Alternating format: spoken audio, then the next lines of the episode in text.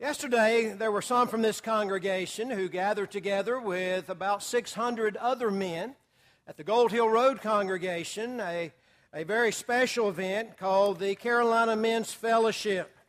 And this, of course, is put on by the Charlotte Avenue Church. They used the Gold Hill Road building because of the fact that uh, the facility is larger and, and a little bit better as far as traffic is concerned. And um, it was just a great day. I know some from this congregation were there, and uh, several of you who were there have already mentioned to me what an uplifting encouraging day it was. Uh, the very idea of hearing uh, all those male voices singing together is just, uh, just amazing. Our women sing beautifully, and we're glad that they're part of a worship service, but it is a unique experience uh, to be able to hear that because it's very unusual to get to hear it. But there were a variety of different speakers on this particular day, and um, of course, the church sent out uh, a flyer advertising it, and it had a listing of the program and a listing of the speakers. Uh, it was my privilege, as it has been in the past, to speak on this particular day. And um, when I first got the flyer, the first thing I noticed uh, when I saw my assignment was simply this it says, The perfect man James Farr. And I thought, wow, they think very highly of me. Now, what's interesting is I, we had this on the bulletin board, and I was showing our dear uh, sister Chris what it said. And she pointed out to me, yes, uh, Jim, it says the perfect man, but it says for only 25 minutes. And it's obvious if you look at me this morning, I am not the perfect man. I am overweight. I've got gray hair coming out. I have a knee that's all tore up to pieces from a motorcycle wreck going all the way back to high school. Uh, I have other ailments and infirmities that keep me from being a perfect man. You just look at me, you can tell that I am not a perfect man. Now, as I was mentioning uh, yesterday, I saw a commercial on TV an advertisement for Bowflex. Great, have you seen this advertisement for Bowflex? This is a machine you can get on. And if you do it for 20 minutes a day, three days a week, it claims you can be a perfect man or have a perfect body. I got all excited about that until I got to the end of the commercial and they have all that real fast talking at the end. And the guy said, results may vary. I would be the vary. I'd be the one that the results would be varied on. So I am not a perfect man, but more importantly, I'm not a perfect man just physically, but I'm not a perfect man spiritually. Romans chapter 3 and verse 23 reminds us that all of us have sinned and fallen short of the glory of God. And even if I could get it right, even if I could get it right for a short period of time, say if I could be perfect for 25 minutes at least, Isaiah reminds us in Isaiah chapter 64 and verse 6 that all of our righteousness, as far as God is concerned, is as filthy rags. So I'm not a perfect man. You're not a perfect man. You're not a perfect woman. But thanks be to God, a little over 2,000 years ago, the most perfect man who ever walked the face of this earth a man by the name of Jesus Christ came and dwelled among us. Peter reminds us in 1 Peter chapter 1 and verse 18 and 19 that we have not been redeemed with a corruptible thing such as silver and gold that was a part of our lifestyle in the past, handed down by the tradition of our fathers. But we have been redeemed by the blood of Jesus Christ, the precious blood of Jesus Christ like as a lamb without blemish and without spot. Jesus Christ is the perfect man. And I need that perfect man because without this perfect man, as Ephesians chapter 2, verses 12 and 13 remind me, I would be hopeless and helpless. I would be alienated from God. I need this perfect man. In other words, Without this perfect man, I am lost in my sins and I can never expect to do any better. I can live this life on this earth and I can walk around just like everything is going as, as well as it can be going. But little do I know that I'm simply the walking dead. I'm walking around because of my sins, destined for an eternity of hell. So I so need this desperate man because there's not a thing I can do about my spiritual condition without him. Regardless of resolutions, regardless of enunciations, regardless of religion, regardless of resolve, there's not a thing I can do for myself. I need this perfect man. And the reason that I need this perfect man is because of the perfect character of God. God always acts according to his character. In other words, God being who he is, he has some characteristics that makes him God, and he cannot act any other way. And it's those very characteristics that points out the fact that I need someone who is a perfect man. The Bible tells us that God and his character is that he is a just God. God cannot tolerate sin. The prophet Isaiah reminds us that God's hand is not so short that he can save us, nor is his ear so hard of hearing that he cannot hear us, but our sins and iniquities have separated us from him. God cannot tolerate sin in His presence. God, God thinks of sin as being an abomination, and therefore His justice demands that sin be punished. Titus chapter 1 and verse 2 reminds us that God cannot lie. And so when God told Adam and Eve in the Garden of Eden, the day that you eat of that, uh, of that fruit of that tree, you shall surely die, God was not lying. When we are told in the book of Ezekiel, in Ezekiel chapter 18 and verse 20, when Ezekiel stating God's word, he says, The soul that sinneth, it shall die. Ezekiel wasn't lying. And when Paul wrote the words of Romans chapter 3 and verse 23, when he says that the wages of sin is death, Paul was not lying. You see, God is a just God and he demands that justice takes place. And therefore, because I am a sinner, because you are a sinner, regardless of what that sin may be, regardless of how bad you may think it may be, or regardless of how small you may think it may be, God's character demands the soul that sinneth, it must die. God can't change that characteristic of himself. God always acts according to his character. And because of that particular character, because of God's perfect characteristics, I need a perfect man. But another characteristic of God, and I thank God that He has this characteristic, is that He is a God of love. 1 John chapter 4 and verse 8, right there in the middle of the verse, it says, God is love. Now we hear that and we think, well, that's true. God is a, is a God of love. But literally, what that's saying in the text is if you want the definition of what love is, if you want love in its purest form, if you really want to know what love is, you need to look at God. Because literally, that's saying that is God. That is God. God is love. That is a characteristic of God that will not and cannot change. God always acts within his character. And because of that, that makes God a gracious God. That makes God a merciful God. That makes God acting within this characteristic of love, always wanting what is best for his creation. That's the reason why God blesses us today. That's the reason why God sends the rain on the just and the unjust. But God loves us and He wants what's best for us. He wants what is good for us. And so you have basically these two characteristics of God that seem to be in conflict with one another. On one side, you've got the, con- the consistent characteristic of God that says justice must prevail.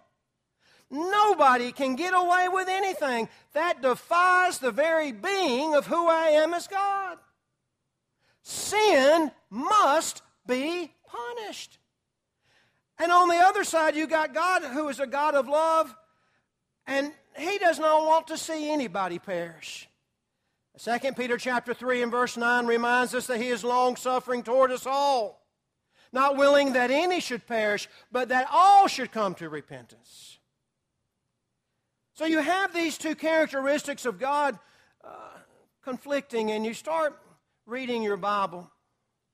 You see in Hebrews chapter 9 and verse 22 where it says that without the shedding of blood there cannot be any remission of sin. A price needs to be paid. But God's justice being perfect justice, that shedding of blood needs to be appropriate and it needs to be proportional. Going all the way back to the Old Testament when Moses gave the law from God. He says this is what God's penalty is. This is how God's justice looks. He says the penalty is a life for a life, an eye for an eye, a tooth for a tooth, a hand for a hand, a foot for a foot, a bruise for a bruise, a wound for a wound. It has to be proportional. And therefore, we read in Hebrews chapter 10 and verse 4 the blood of bulls and goats cannot take away sin. So you have God now. He has to have something that is proportional. He has to have something that's appropriate, something that takes care of his characteristic that demands justice and at the same time allows that free flowing love from God to take care of mankind. And his answer to this conundrum, if you will, the way that these two things could come together. These two characteristics of God where He could remain true and be consistent with His character. He decided to send us His only begotten Son and hang Him on a cross and put Him to death because He was the perfect sacrifice. The Gospel of John, John chapter 1 and verse 1, reminds us that in the beginning was the Word, and the Word was with God, and the Word was God. And then verse 14 of that same chapter says, And the Word became flesh and dwelt among us. Thanks be to God that God gave us the perfect man. He looked at his creation since the beginning of time and saw our imperfections saw how that we were going to make the wrong choices in life and how that we were sinners in desperate need of a salvation. And he sent to us that perfect man because he knew we would never, ever be perfect.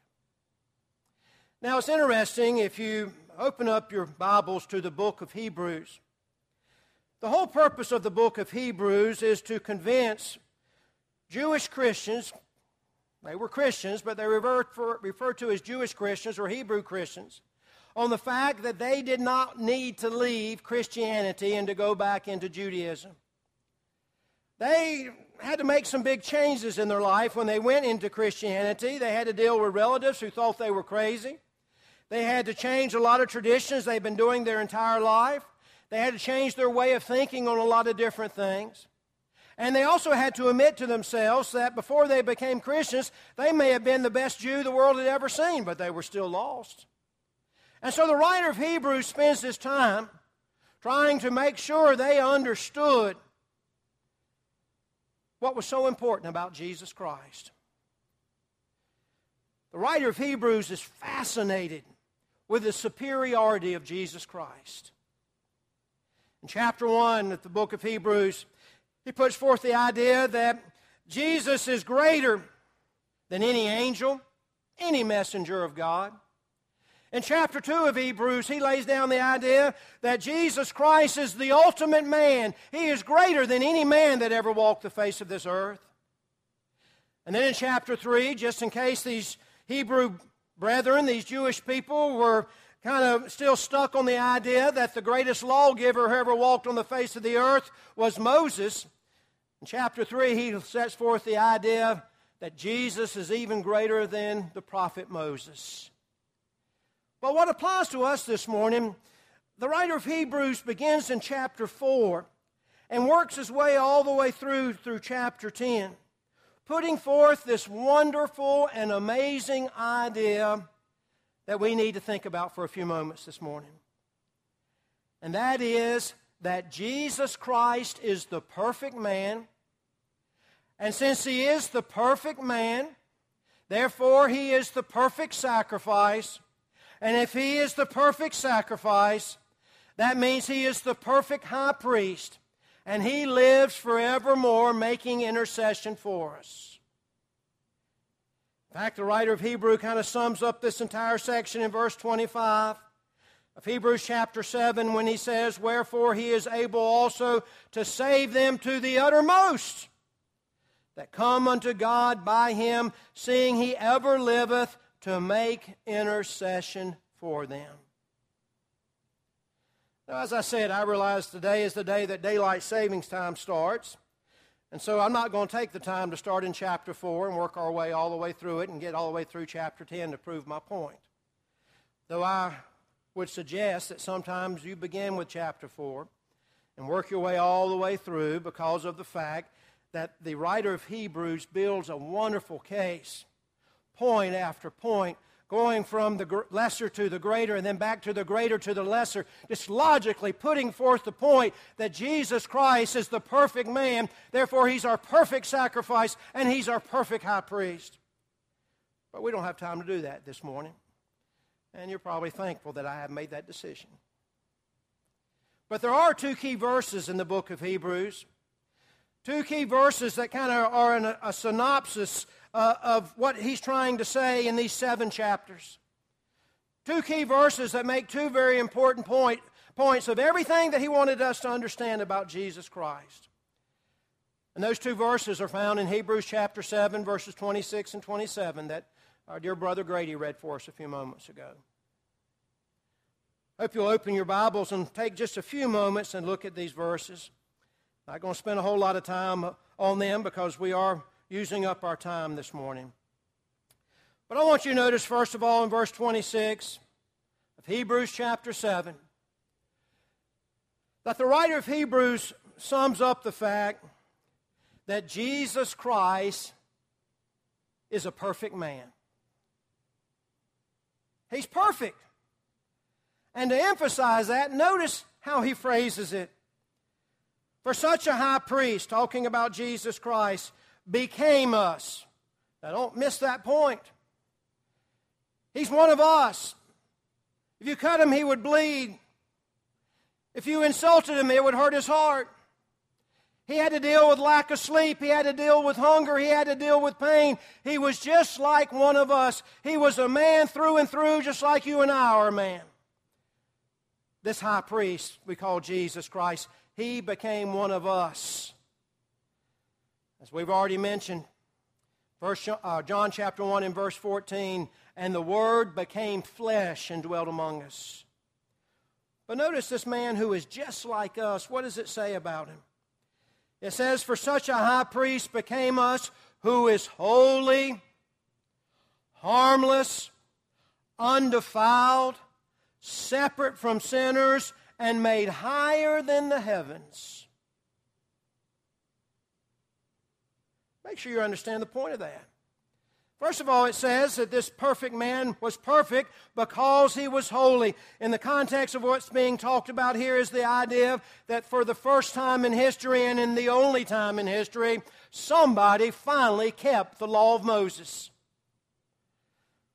Back in Exodus chapter 28 and verse 26, or verse 36, there's the idea that when the high priest uh, put on his high priest garments, that one of the things he put on was a turban, a turban, and on the front of that turban there was a faceplate, if you will, on the front of it that said, Holiness unto God.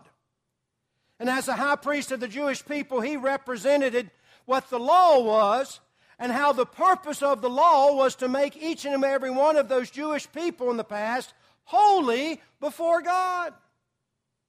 The purpose of the law was to make sure they were always holy before God. Now, The law pointed out that nobody could do that. They couldn't keep the law. They really couldn't be holy before God. But this text says there's a perfect man who achieved it. Jesus Christ kept the law perfectly. Therefore, he was the one who could be called holy. The text goes on and says that he is harmless. Literally, in the Greek text, this means this man was innocent. He was never guilty of any crime. He was never guilty of any sin. He was as innocent as innocent can be. It's no wonder when Judas Iscariot betrayed him, betrayed him with a kiss, and turned him over to the Jewish and Roman authorities, as he was trying to throw back the money at the feet of those who gave him the money, he tells them and reminds them in Matthew chapter 27 and verse 4 I have betrayed innocent blood. Jesus Christ was the perfect man because he was innocent, not guilty of anything. And then to emphasize this, the writer then uses the word undefiled. And that's an interesting word in the Greek because it carries with it the idea of someone either holding up some fabric or holding up uh, some clothing and you're looking at it, and no matter how hard you look at it, you can't find a single stain, you can't find a single mark, you can't find anything wrong with that garment. And he's using a colorful word picture here for us to look at Jesus Christ and we can stare at him all day long. And you'll never find a stain, you'll never find a mark, you'll never find a sin, no matter how long you look. He's the perfect man. And therefore, he continues on and says, because of that, he is separate from sinners. For all have fallen short of the glory of God. For all have sinned. He, um, Romans 3 and verse 10, there is none righteous, no, not one. Well, right here's the exception to the rule. And that's why the writer says, separate from sinners. He does not fall in that category, even though he's a man. And so, the summation at the end of the verse is that he has been made higher than the heavens, echoes what Paul says in Philippians chapter 2 and verse 9 where it says that because of the fact that Jesus was who he was and he did what he did, God has highly exalted him and given him a name above all other names. Jesus Christ was a perfect man. But also, verse 27 brings out the point that since he was the perfect man, he now becomes our perfect sacrifice, and therefore he is now our perfect high priest and He's in heaven making intercession for us. Talking about this same man who was, who was perfect in verse 27, it says, Who needeth not daily as though, those high priests, talking about those who lived under the law of Moses, to offer up sacrifice, first for their own sins and then for the people's. For this he did once when he offered up himself. Every single time a high priest went before God on the Day of Atonement, to ask for forgiveness of the people of Israel. It had to be pointed out to him that as he was asking forgiveness for them, he needed to take care of his own situation first. It magnified the fact that he was a sinner too, so he had to offer a sacrifice first for himself before he could ever go and offer a sacrifice for the rest of the Jewish nation. The whole point of this is that Jesus Christ didn't have that need because he had no sin. But earthly high priests always had to deal with the fact that they were sinners too. They could never ever be the kind of high priest that God really wanted. They never ever could present the kind of sacrifice that we needed because they were sinners too. Now, yesterday, when I was speaking at the men's day, I brought this particular point out because there is a larger point here. And I used the illustration of my father who was sitting there, but I could use the illustration of anybody that is here this morning. There may be some here. My father would probably do this. I hope he would. But there may be some here today that love me enough and care enough about me and are generous and so unselfish this morning. They might say, Well, Jim, I do not want you to spend eternity in hell. I don't want to see you go through that torment. You have done, you, have, you I don't want you to experience that. I know you've done terrible things, but I don't want you to. I'm going to take your place. Well, that's nice. I appreciate it. But it won't do me any good because you're a sinner too. You're not a perfect man. You stand before God and say, God, I'm making intercession for Jim. I'm going to let my blood be spilled so he can go to heaven. God will say, No, I'm sorry. You don't qualify. You don't meet the criteria. You don't fit my characteristic of justice. And you really don't fit my characteristic of love. Because my love dictates it has to be the very best. My justice dictates it has to be proportional and appropriate. And therefore, as the text says, who needeth not daily talking about Jesus Christ because he is perfect. He's not like those high priests in the old days that had to offer up sacrifice for their own sins, then for the people. And for this, for this reason, he only had to offer himself up once when he offered up himself. He was the only perfect man who ever lived on the face of the earth. And if there was ever a man that could stand before God and say, I am perfect, I kept your law perfectly, there's no sin, there's no mark, I am holy, harmless, undefiled, separate from sinners. God, you deserve to save me. I earned it. But instead of doing that, he says, You see that guy over there? You see Jim? You see that man over there? You see that woman over there? I'm going to die in their place. I'm going to die in their place. Thanks be to God that Jesus Christ was willing to do this for each and every one of us. 1 John chapter 2 and verse 1 reminds us of this very important point. My little children, I write these things unto you that you sin not. But if any man sin, he has an advocate with the Father, Jesus Christ the righteous, who is the propitiation of our sins. We have an advocate, we have an intercession in heaven who pleads our case in the court of God. Jesus Christ, Jesus meaning he was human, Christ meaning he was God's anointed God, and he was righteous, and he took our place. I shared this story yesterday. I want to share it with you as we close this morning. I appreciate your time. But not too long ago, on one of our talk shows that come on in the evenings, there was an actor on there by the name of Kevin Bacon. And some of you know who Kevin Bacon is. He's been in all kinds of movies. And they were talking, and they were talking about his children. He has some children, and he was the, the talk show host was asking how what their kids thought about him being an actor and seeing him in movies and stuff. And he said, well, his six-year-old boy, and I've forgotten his name now, but his six-year-old son asked him about the time when he was in the movie Footloose. And some of you may remember that particular movie. And the son asked him, he says, Dad, when you were swinging through the rafters, how did you do that? How in the world were you able to swing all through those rafters using one hand after the other? How did you do that? And Kevin responded to his six year old son. He says, uh, That wasn't me, son. That was a stunt man. He wore my clothes and he acted like me and looked like me, but that wasn't me. And his son said, okay. Didn't quite understand it, but he said, okay. Well, a little bit later, he came back and asked him, well, Dad, what about that time in that movie Footloose when you're on that gymnastic thing? And he's talking about a pommel horse, but the boy didn't know what the name of it was, but gymnastic thing where you're hanging and you're moving your legs all around and you're twisting all back and forth and then you, sp- and you jump off. Well, how did you do that? And Kevin Bacon says, well, son, uh, that wasn't me. That was a professional gymnast. He was wearing my clothes and he looked like me and he acted like me, but that wasn't me. And his little boy said, Well, Dad, what did you do? And Kevin Bacon responded, I just got all the glory.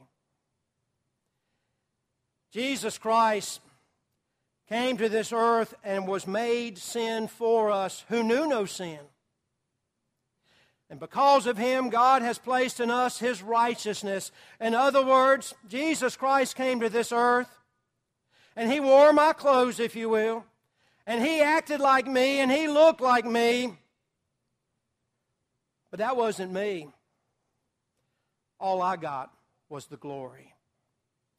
If you have a need this morning, we want you to respond, whether it to be become a Christian and let that perfect man take your place on the cross, or if you need that advocate this morning to continually plead for you, we will help you as we pray for you, as together we stand and sing.